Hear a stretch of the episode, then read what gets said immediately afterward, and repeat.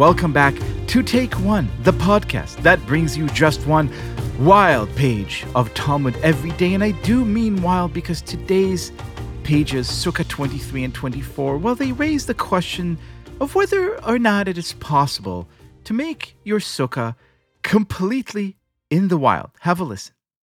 In the case of one who establishes a Sukkah between the trees, and the trees serve as walls for it, the Sukkah, the rabbis tell us, is fit. You could go out there and create a sukkah completely out in the wilderness. And this is an opportunity for us to welcome to the show.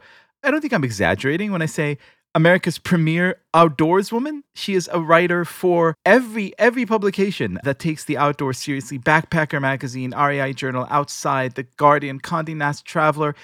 Emily Pennington, one of my favorite writers. Welcome to the show. Hi, thanks so much for having me. I'm stoked to be here.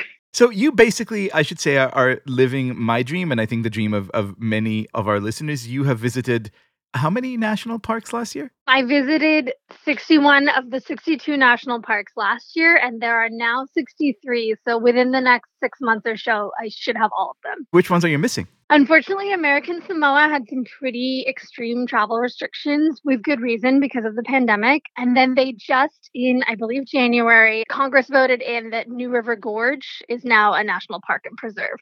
So I'm going to get over to West Virginia this October for river rafting season, which will be really exciting. You have your work cut out for you. So listen, in today's page of Talmud, we learn that you could continue and practice those rituals of the holiday of Sukkot. You could continue and sort of pursue your tradition even when you're in the midst of the wilderness. So, the first question I'd like to ask you is in your experience, is it true? In other words, when you're out there in, in some kind of amazing, vast expanse, big sky country type of situation in the middle of the so called wilderness, do you feel like you're totally liberated from civilization and tradition and everything or do you somehow feel more connected to it? You know it's a good question. Um, i have a pretty established meditation practice that i often try to carry with me into the wilderness because i feel like being in these expansive, awe filled places can really elevate one's spiritual practice. But I've also found myself forgetting to meditate often, especially if I'm backpacking or I'm really far out for several days,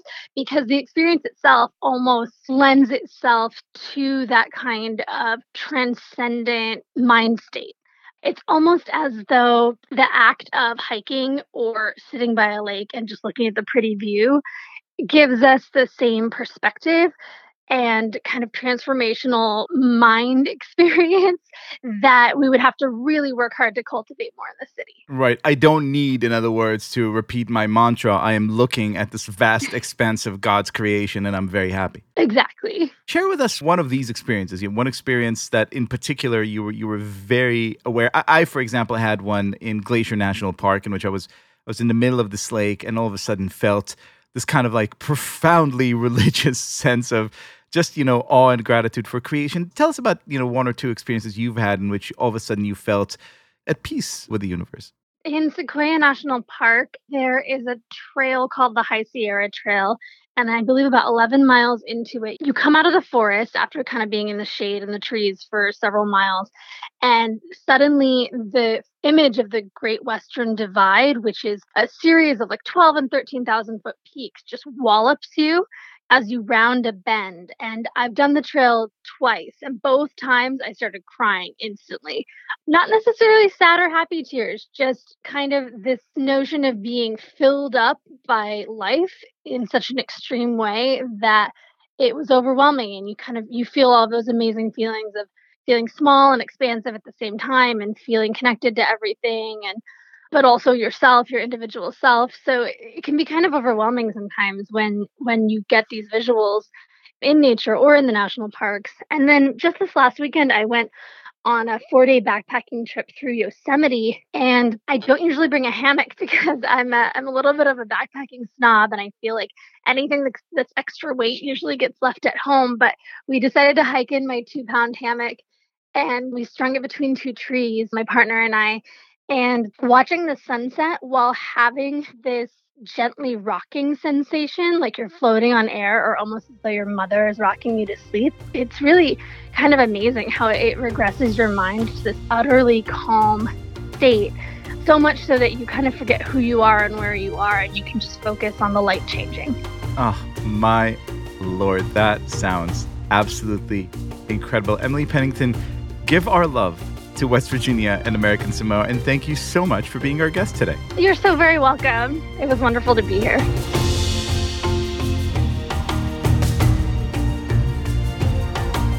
This has been Take One, a production of Tablet Studios.